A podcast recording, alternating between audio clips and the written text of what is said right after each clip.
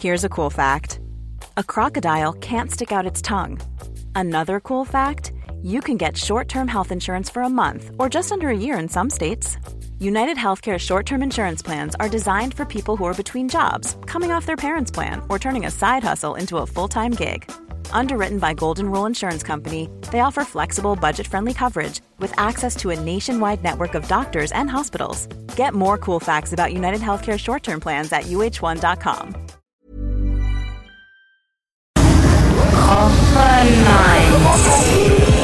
We might just be in France, but this is global. It's football 2019, and this is its brand new face.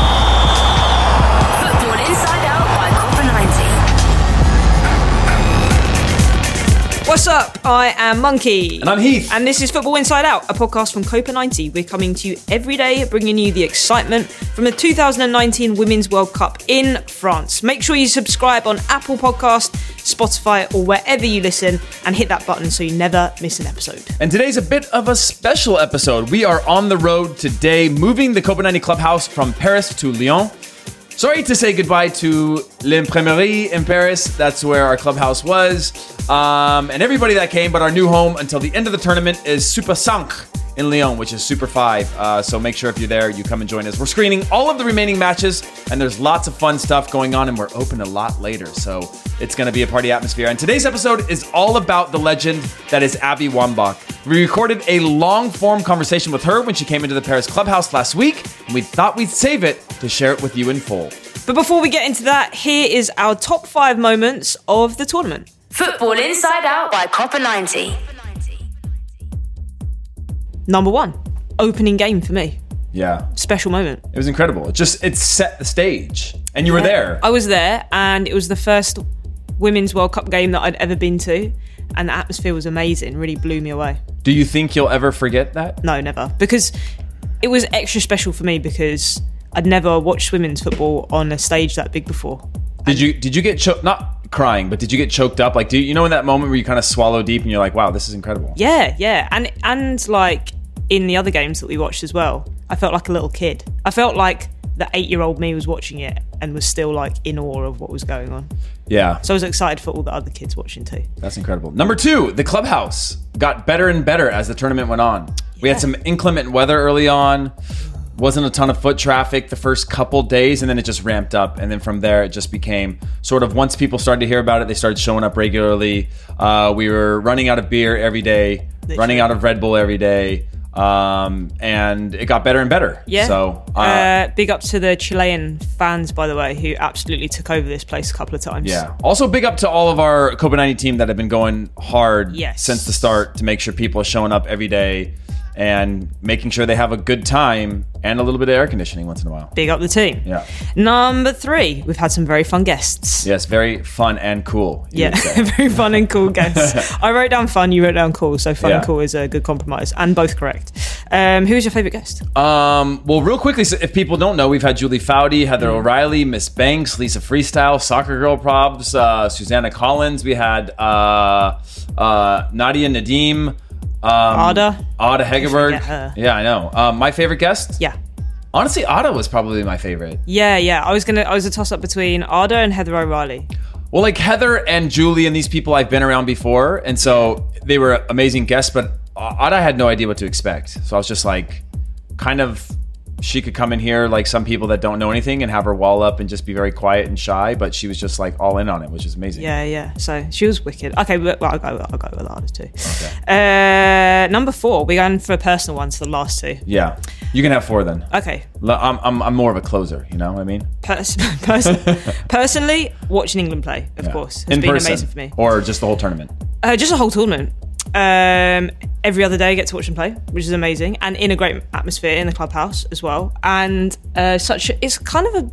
I was looking at the lineup for the 2015 squad, and it's such a, a different, like starting eleven, and still so strong. And it's been nice to watch um, a few of the players that I've been watching in the league back at home here in the World Cup and see them all play together. And The- after meeting a few of them as well, it's nice to see them play. The upside um, is that you get to watch them two more times no matter what, exactly. which is kind of cool. Yeah, once in the Um, semis and uh, once in the final. Just saying. Oh, which means leads me to number five. My personal favorite moment is actually watching the U.S. play.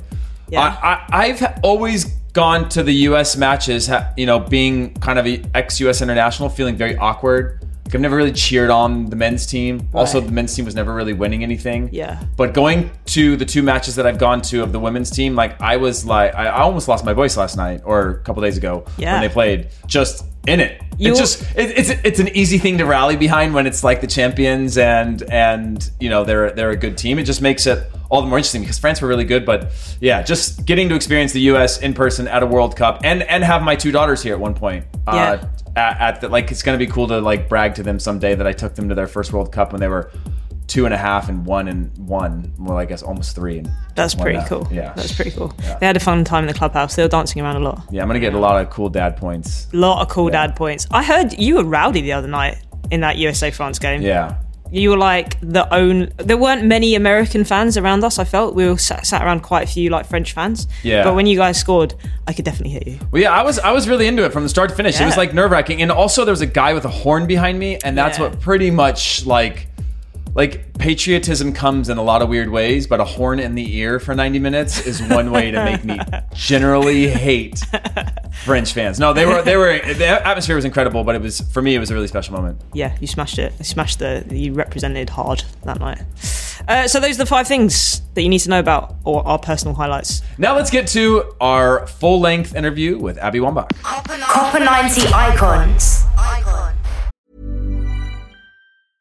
So, you've got an idea for a business. The store of your dreams. There's just one thing to figure out everything. That's why Shopify's all in one commerce platform makes it easy to sell online, in person, and everywhere else. Sell on social media, source products with an app to get that first sale feeling. It's the only solution that gives you everything you need to sell everywhere you want. So, when you're ready to bring your idea to life, power it up with Shopify. Sign up for a $1 per month trial period at shopify.com slash listen. Abby, thank you for joining us. How, how long have you been in Paris for? We got here the day before last. Uh, so the night before USA's game against Sweden. And um, it's been wonderful. Um, you know, I love Paris. Paris is one of the, my favorite cities in the world. And being able to be here with my whole family. So our three kids, Glennon, and both of her parents are with us. Um, it's been it's been unreal and so fun to watch the games from the perspective of the fan and not be on the bench or on the field stressing about every little bit and piece. Although I am still a little stressed. Do you feel like traveling now is different now that you sort of have to plan your your own travel? you, terrible. You've got a um, an army of people you're traveling with instead of terrible. it somebody being like, just these are the steps to the bus. Get on there. We'll take you where you're going. So yesterday I had a mild freak out. Um, my wife was like, "You're crazy town right now." So uh, we went. Where did we go? We went somewhere. We were going on um, some tourist adventure, and I, we were going to Eiffel Tower, and we needed to be back to our hotel at a certain point to get the safety briefing because we're traveling in the Friends and Family program with U.S. Soccer. Um, and then we were going to get on the buses to to drive all the way to Le Havre or however you say that, which is like two and a half hour drive. So I was like super stressed that we weren't going to get down from the Eiffel Tower, and so I'm like, you know, we got to take the elevator, and you know, getting really stressed. She's like, you know, don't worry about it. I'm like, no, you don't understand. Like I am in charge of all seven of us, and I don't like it. I don't like to be in charge. Thank goodness for uh, Glennon's sister and uh, a woman who helped set up our whole family vacation. I didn't have to like get in the weeds on the details, but now I'm the person that produces and like gets it done and makes sure that we are everywhere we need to be and on time. So from that perspective, I like to not be in charge, but here I am, um, just crushing Paris, just loving it. Uh, and doing every touristy thing you possibly can do with the kids. What's the uh, friends and family program? So um, the thing that U.S. Soccer always offered uh, my family is this opportunity to travel and do the World Cup or do the Olympics uh, with the team. Um, so so the whole premise is that U.S. Soccer wants to make sure that the players doesn't have a thing to worry about. And the number one thing that all players worry about when they're in the World Cup is is my family taken care of. Like you know, we have general managers and people who plan our entire event, our entire um, travel experience. Uh, but our families would not have that. So U.S. Soccer provides that to the friends and family, which makes it um, way easier. But but you know, there's still things you got to get to, right? You got to do the safety briefing because when you're in a foreign country, U.S. Soccer wants to make sure that people are doing everything in their power to make sure that they stay safe and um, avoid harm or harmful situations and they bus us to and from the games and there's a, a hotel that we stay at so it's lovely and it's and it's kind of quite fun for me to see how my family lived and operated throughout all of my world championships on the team But it's all you're all settled in now. You're fine, calm. yes That's good. That's good yeah, news. yeah i feel calm You're not running around with a clipboard trying to get your family from A to Z. No, thankfully, thankfully, and the other part of our trip is like the touristy part outside of the games. Um, just trying to figure out what like things, what what sites we want to go see. I have a big binder in our hotel room that you know every day I flip the binder and here's our our itinerary for the day. Thank goodness, because you know I'm a detail person.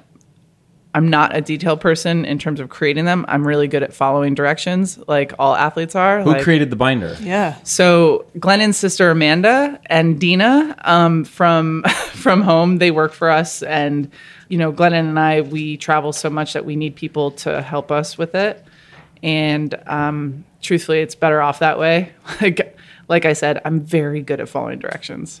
So you have a binder, and each day has got sort of your itinerary built onto it. Yes. And yes. And that's probably why I get like, because I know how much work they put into creating this itinerary for us. So, you know, making sure that we hit everything on that on that itinerary list is important to me. do you, in your post career now, have the ability, or sort of have that same sort of anxiety of knowing you have somewhere to be in terms of training?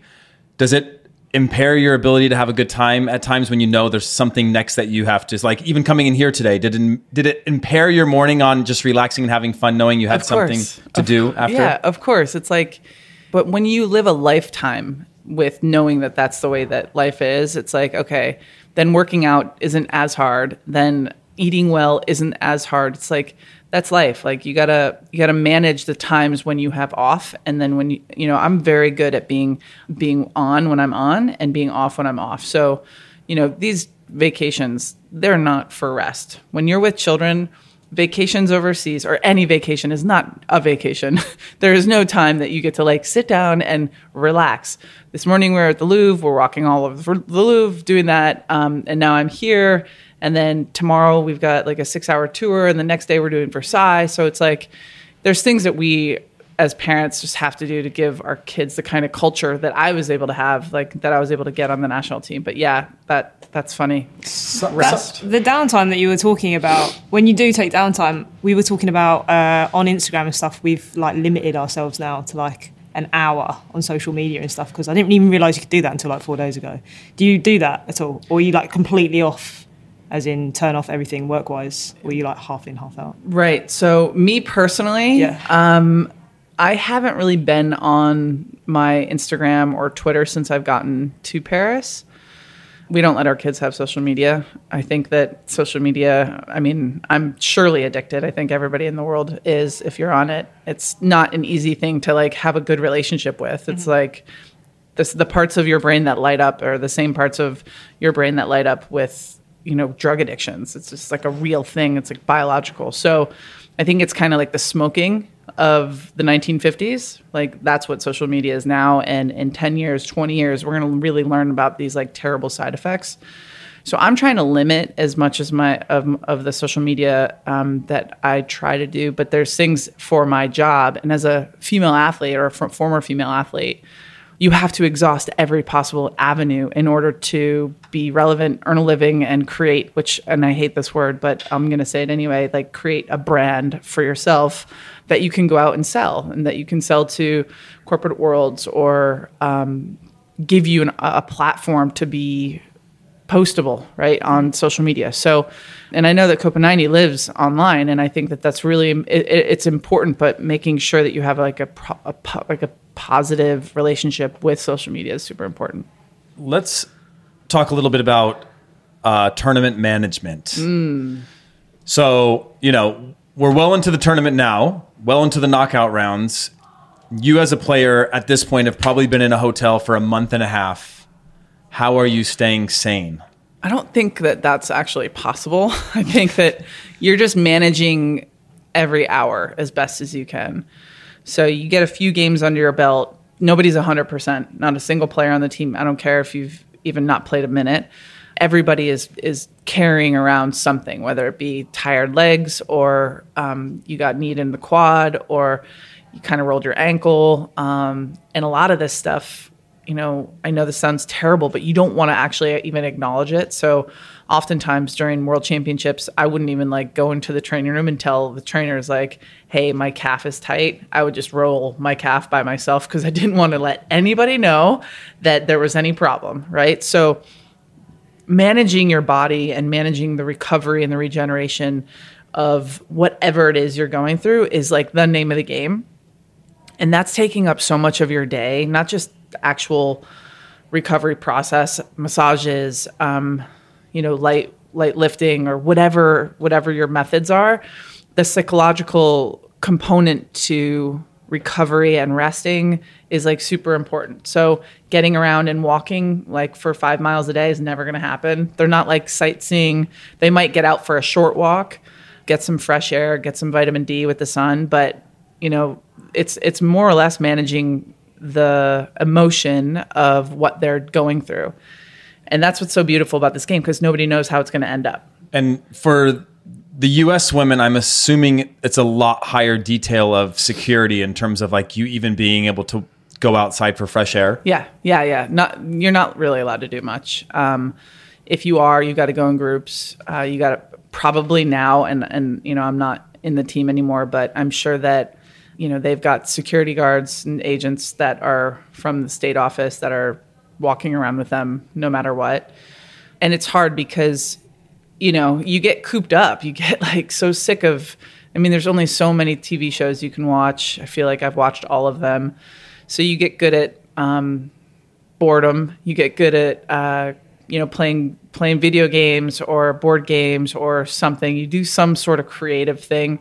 You know, during a few tournaments, I would bring my guitar and we'd like make songs up. And then now with social media, I think a lot of the players are are excited about social media because it gives them like a an outlet. It gives them something to do and it gives them a communication with their fans. So it's it's exciting to see and I'm sure that the technologies of how their bodies are actually recovering are much and far far more technologically advanced than than when I was playing. So I definitely don't envy the place that they're in right now. I don't I wouldn't I wouldn't even want to switch places with any of them cuz above all of that, you have this like overwhelming amount of stress that nobody talks about.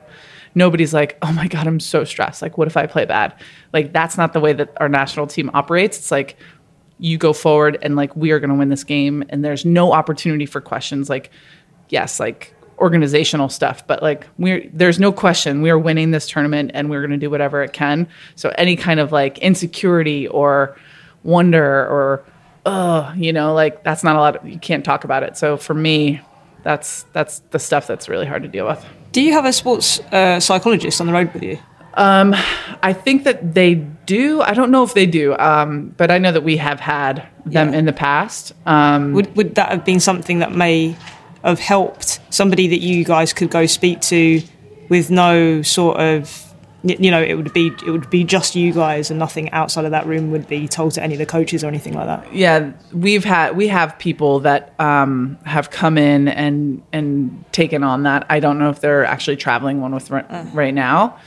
Um, but the the thing is, is you know, sports psychology is great, and um, yet still, it's not going to do anything to change the stress factor at all. Mm. Like it's just the way that it is. I also felt like most of the times that I had a sports psychologist around, it was hired by the coaching staff, and I was always just like, I don't want to share it with this them? person. you know what I okay, mean? Like, yeah. oh yeah, this person may have had a bad session because you know. oh, Side note: this is what this is what they're going through, and Right. like I never trusted that person enough to like actually tell them and Tell them what's going ethically, on. ethically speaking, those kind of people that are put in positions that they're taking on the sports psychology role are not supposed to be sharing.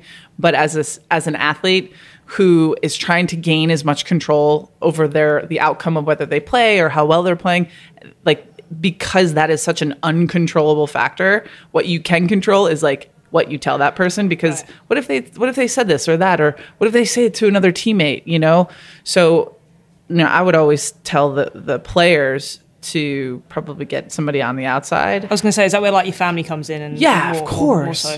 Of course, but you know, the other thing is families are the ones that are probably the most stressed out of anybody because they just want they just want to win Yeah. for for their kid, right? And defenders and goalkeepers parents have it the worst, you know, because they're not the ones that are going to be scoring the goals. And if nobody's talking about the defenders and goalies, that means they did really good, Right, right? yeah. Um, if you're talking about them, then something happened, which isn't in that in that end of the, the field, so that's not good. So my heart goes out to all the goalkeepers' parents and and uh, all the defenders' parents. They're the strongest parents out of the whole school. Yeah, the comments out to you guys. The problem is you go through a loss too, and then you talk to your parents and like, you had such a great game. I was like, I'm a defender, and we gave up three goals. Yeah. And it was in a big game. They're like, yeah, but you did a good job. I'm like, it's, Yeah. it's not helping. You're making yeah, me more yeah, mad. Yeah, That's yeah. why, like, if I make a if if I make a song, I don't usually like. I'll, uh, my mom will be like, "Can I hear it?" And I'm like, "Yeah, sure." But I know whatever I, I play to her, she's gonna be like, "That's great." And I know it might be the worst thing I've ever Yeah. made, but I know it's just gonna be like positive reinforcement, which is nice. It's always nice to hear, but maybe not the most honest. yeah, yeah. Parents are funny like that, and and necessary, right? Like my parents did the same stuff, and it was my job to remind them because it's so easy as as a as a psychological advantage to be like, well, I played fine, but we lost, right? It's an easy thing to go down that road. But your parents just want are are in all parents, myself included, are incapable of like letting our children feel anything bad Right. or experience any kind of pain, right? So they just want to find they're the bright sides. Like our parents are bright siders, like all parents in the world. And I, I think that it's important because that's how they try to make us feel less pain. And it's also important because it gives us an opportunity to be like, yes, but I, it doesn't matter if I play well and we lose, right? Like the most important thing is if we win, period. End of story. you are an advocate for failing essentially right for for Yeah. for kids or people to go through uh, especially in 2019 where everything's really really sensitive to allow people to fail Totally. and learn from it Yeah, so many things in the world. I, I mean, I call it making failure fuel, but I think essentially what I'm trying to have say. you trademarked that because i might steal that yeah, trademark it. Yeah, Copa 90 trademark. it is in my, it is in the Wolfpack book. So yes, I, I, I don't know if it's trademarked yet, but um, I think it's really important. Uh, You know, we're in a day and age that participation trophies are a thing, are actually happening. Competitiveness is seen as, um, in some ways, negative, uh, and I think that everything actually i know this. Every single good thing that has ever happened in my life has directly come from a failure. I can always draw that line. But i don't think that people spend enough quality time thinking about their lives thinking about who they are thinking about what they actually believe to be true and then trying to figure out how it is they came to that belief.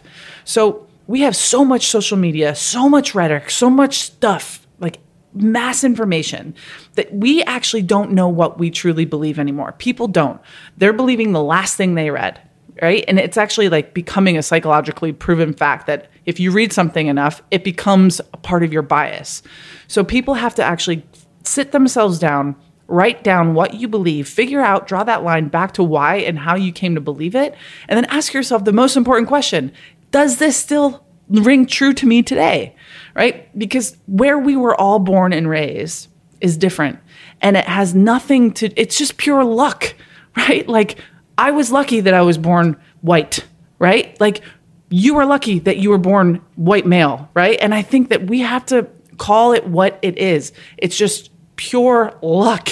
And and and the fact of the matter is that because we don't allow ourselves the opportunity on a personal level to fail, then we are incapable of letting other people around us fail as well. We're quick to point fingers, we're quick to to cut somebody down, and that what that first and foremost does is just doesn't allow us to communicate through some of this difference that we are because the the only thing that we actually are are different eh, from person to person to person. And that is the beauty of what humanity is. So you know, I could go on and on about this, but I just think that failure is a really important value system to embed and teach into your children's lives because what we're teaching them is to be human. And when you present yourself as a parent as this perfect or perfection, then you're showing your kid that being an adult, an adult means you are perfect. And so when they become an adult and they start making mistakes, then they feel like crap about themselves. Yeah, because I guess no one's achieved anything great without struggle. Not a single person. Not- and also not without the help of somebody else. Yeah. Nobody's done anything on their own. Not, not one thing on That's the own. thing that I I find bizarre is still the the constant notion of self-made, right? And even if it was an inadvertent thing, no one's really self-made. You could do 99%, but there's still that one person that was probably that like defining moment of you as a child, whether it's as simple as a coach picking you up because you needed a ride regularly to get to the place. Like at some point along the way, you were extended. You were uh, birthed into this world. Yeah. That's it. Yeah. You needed other people to get you here. You needed other people like human infants are they would die if they were not cared for, right? So you there's there's this biological understanding that other people are necessary. So when people are like I did this on my own, I'm self-made and I did this and it's like no, like nobody did anything. You don't you don't even score a penalty on your own. Think about all the the the times that you stayed after practice practicing your penalties, becoming proficient at it and who is in the goal like every every goalkeeper that you ever played against they're the one who's training you for that moment so that is where we need to disassociate ourselves a little bit from our narcissistic mindsets and and our more collective mindsets That's the way that I always try to get out of making a mistake defensively is I'd be like, yeah, but if that person made the tackle 30 seconds earlier, Yeah. it wouldn't have come all the way down to me to have to make this play. So let's blame that person. It didn't work very often. that's how i feel about defending Uh, obviously, you, you went through not failure, but but shortcomings on your quest to winning a World Cup. Yeah. How much did that play a role, both individually? Obviously, the hardest thing is ex- is understanding failure in, in a team dynamic, right? Like how Mm-hmm. much you shoulder from the first to the twenty third player in that roster. Yeah. How how does that play a role in sort of your quest for for Yeah. achieving the ultimate goal? Well, it's so it's so important, and this is kind of how I came to understand the philosophy of not just making failure fuel, but leading from the bench. I think that you know 2000, 2015 I was I was offered, which is a mindset shift, folks. Like hear this, I was offered a unique opportunity to assess the game from a different perspective. I wasn't going to be starting like I had. And though I was dis- disappointed with the, the decision um, that we came to, I had to understand that I am I am a part of this team, and every team before this that I had won on, if I were to actually go and, and point out every single player, I would actually be able to tell you that every person mattered, even if they didn't play a single minute in that championship game. So I channeled like the best inner teammate that I possibly could throughout the 2015 World Cup, and I used it as an opportunity rather than a rather. So this failure, I just turned it. I like flipped it on its head. I'm like, okay, I'm going to make this the best thing that ever happened to me. And the irony in it is that sitting on the bench, I was able to learn the most important lessons of leadership that I had yet to learn because so many people think leadership is being in the front and being the face and being the goal scorer or whatever that means in your world. But in fact, leadership is knowing the difference between being in the front and when your team needs you to be there or being in the back and letting your team go ahead in front of you and, and be able to to hone themselves and perform and do it from that perspective. Uh, and I think that that gave me this perspective and this mindset like, oh, if I'm not a leader on the bench, then I can't call myself a leader on the field.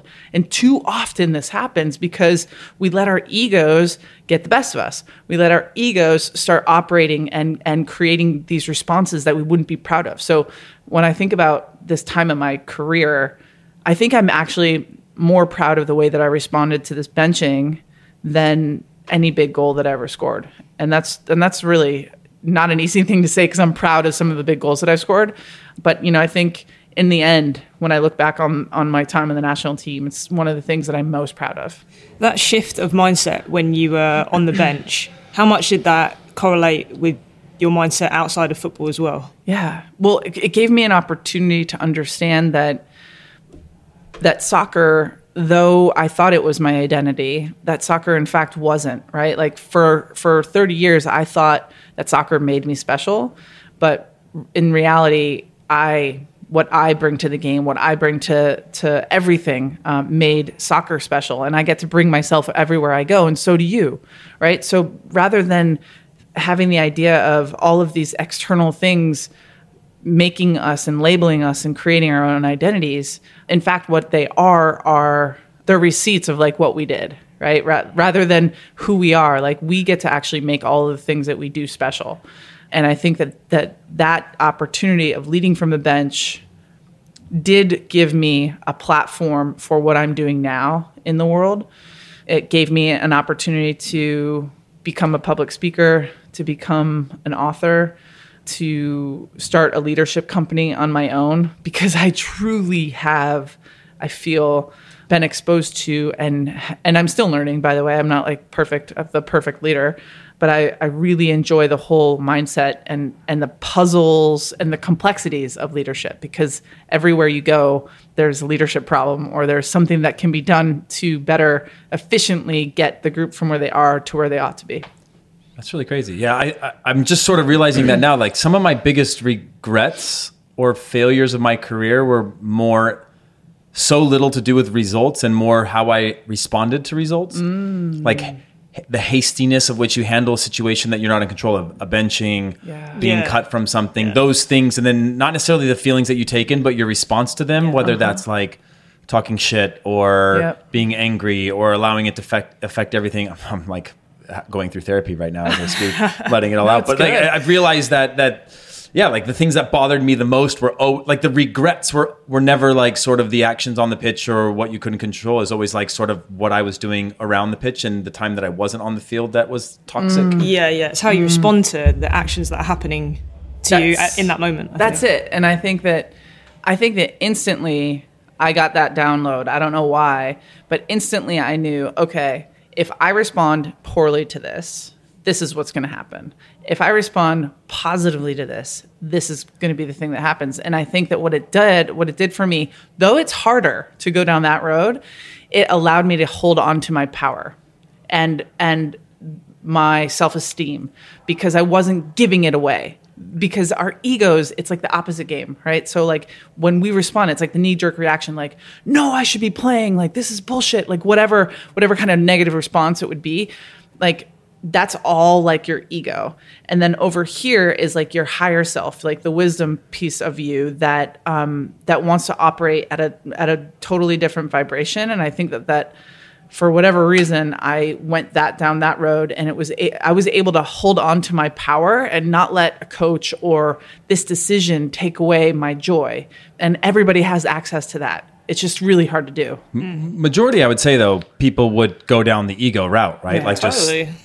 I can definitely remember a time that I did when I got subbed off. Yeah. Yeah. What about in, in say your your music career as a DJ? Was there a time that somebody is sort of booked a gig that you were on or anything like that where you just like automatically feel like you're more deserving and your ego comes out and just goes like, yeah, this is Yeah, is or a record deal, like you didn't get it, or you should have got. You yeah, you wondered if you got more. There's a, there's a lot of there's a lot of egos in music, as you can imagine. There probably is in sport as well. I think I think DJ wise, maybe the most obvious one would be festivals and the lineups and the way that they're put on Yeah. posters. Yeah. Like that's such a big deal. oh, for if you're higher up, that Yeah. means you're you're more special. and bigger, Exactly. bolder prints. Exactly. Yeah. And so what festivals have started doing now is they've to just to eliminate that argument. They're just like A to Z, so no one can argue, right? But sometimes I, my I- DJ name would be Apple. Yeah, this is the thing. yeah, I'm like that's a clever choice of Just name. be A, my DJ A. my DJ's name would be Abby. Oh, yeah, yeah. oh, wow. Oh, yeah, you win. You're a It's top. headliner. Yeah. Um, but I don't. I really don't let that stuff get to me. To be honest, like you just concentrate on on what you're doing, and all that other stuff is irrelevant. Yeah, but even as as like music hit that boom where DJs that you probably knew that you maybe weren't even that impressed with were getting massive, massive deals Yeah. based on like just time and place and hitting it right at the right time. Was that never like a thing where your ego goes like, "What the fuck"? I think maybe when I was younger, yeah, definitely when I was a bit younger. But now, as I've, I've, I've been in the industry for like 10 years, and, and that sort of thing is a complete waste of energy. Mm-hmm. Concentrating on what other people are doing. And to, you got to respect the hustle, man. Like, whatever they've done is working clearly. And I respect that. However, which way you've gone about it, it's probably different to everyone else. Everyone has their own path. So, Do women have a different um, road or accessibility to like the higher reaches of that industry in the DJ world? yeah, there's definitely been a lot of conversations about the amount of women that are on festival lineups, the excuses that promoters put out at the reason why there aren't many women on festival lineups, like oh, but women they don't they don't like music or they're not into DJing, just like Okay. you know rubbish Okay. things Don't like, like that. music. Yeah, like they're just not into like buying records and blah blah blah. There's a lot more conversations going on now that are squashing those ridiculous and dated claims, and there are so many young girls who DJ. Um, That's cool. yeah, it's really cool actually. When I when I first joined um, my the first pirate station, there was three girls out of sixty of us. So there there's sixty DJs, three of us were girls, and now there's I think there's over like twenty or something. So and that's in a very short amount of time. You know, it's like five years or whatever. So yeah, it's an interesting industry to be in as a female. And do they pay you guys the same?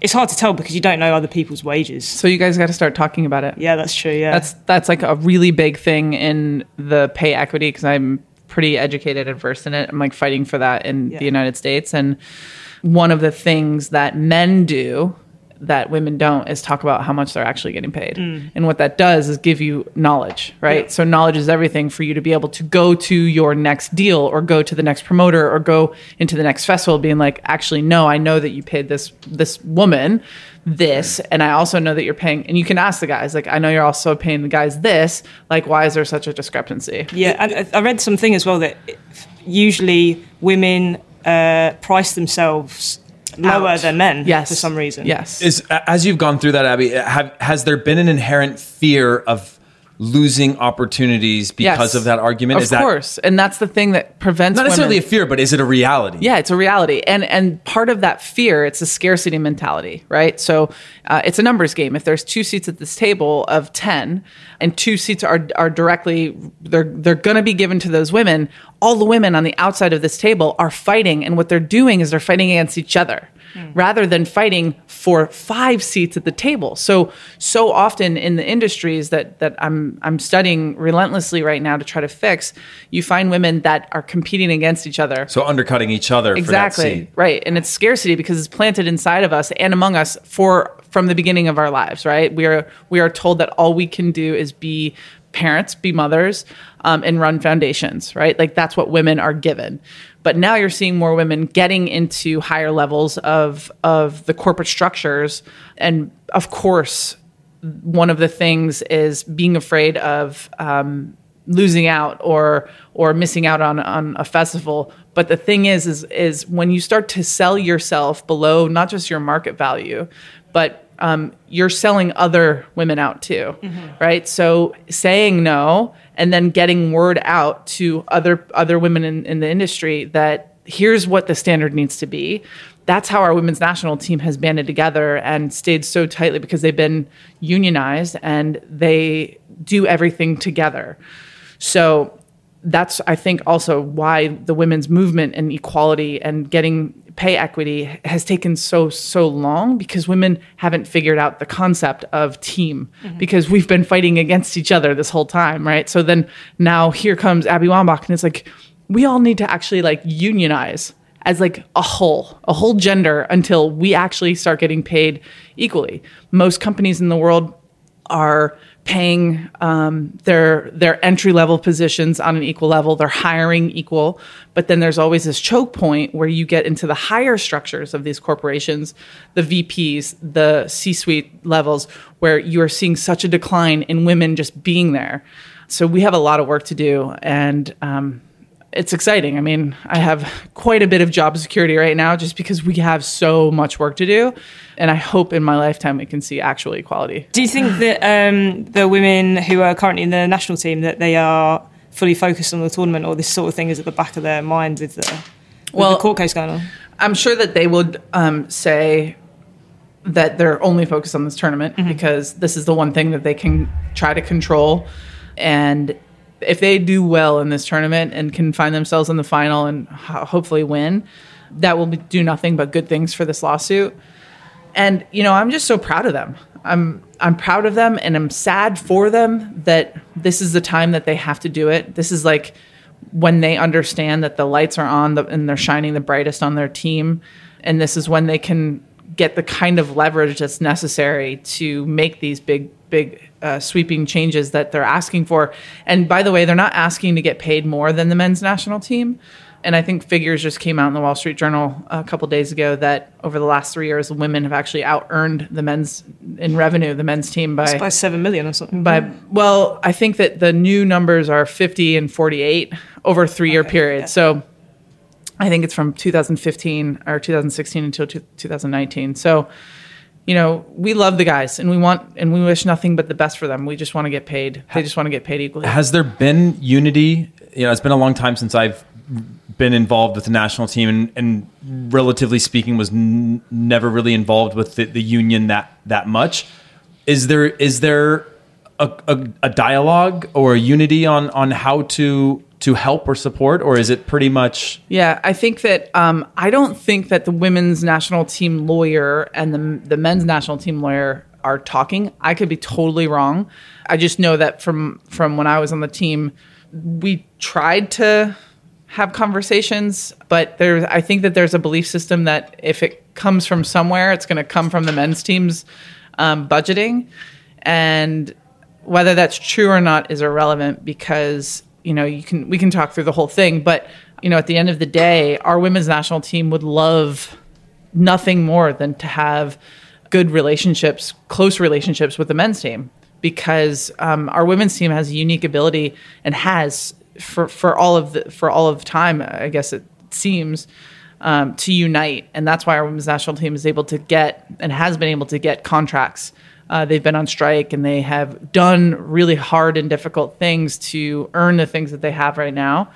And that's just kind of what this lawsuit is. Uh, again, them trying to band together, stick together, put their all their chips in the middle of this table before the World Cup, um, and kind of hopefully let it ride and, and come out on top in the end. So you're a fan now. You get to be a fan now. That's the best. Obviously, you're hoping to go to Lyon. Are you going to be around? Are you going to stick around to, in France? Um, part? I'm not going to be around for the quarters. I'm not going to be around for the final. Damn. Yeah, I'm going to Rome with the family. We're going to watch the semis and finals back in in my house. I just don't know if I would be able to be Contain yourself. yeah, yeah, Like I was watching the game yesterday, and I'm in the stadium, and I'm like looking around, and I don't want to like be too much. I want to like be cool. Mm. I don't want like a camera to catch me swearing. Like what? What the f was she thinking? I don't know. I just think it'll be better to watch a final in the comforts of my own home. Well, yeah, we, I mean, you have so much to say, and we'd obviously love to continue this in the future, just with check-ins with you, just to Yeah, keep, man. keep it going. Obviously, the conversation is what's the most important to continue to push that messaging out there, and Totally. we appreciate you coming down into The bunker. the bunker and uh, letting us pick your brain for a little bit. Same. Keep on keeping on, y'all. I mean, Heath, I know you. You, you just keep doing what you're doing, and we're gonna grow this thing. It's pretty awesome. Copa 90. Football inside out. And that's all for today's Football Inside Out. We'll be back tomorrow. Uh, business as usual, coming to you from the beautiful, sunny Lyon. Have you been there? Um, yes, I spent about four hours there before. Nice. Sounds lovely. Um, yeah, at a train station. But I'm hoping to experience it a little bit better this time. Uh, make sure you subscribe on Apple Podcasts, Spotify, Acast, or wherever you listen to your podcast so you never miss an episode. And if you've enjoyed it, please leave us a review. And subscribe to the newsletter. Head to copa90.com slash WC19 and click or tap on Copa90 Friends Daily to sign up. And get in touch because we'd love to hear from you. Football Inside Out at copa90.com and tweet using the hashtag Copa90 Inside Out. And we will see you all mañana. Bye. This is a We Are Great production for Copa 90.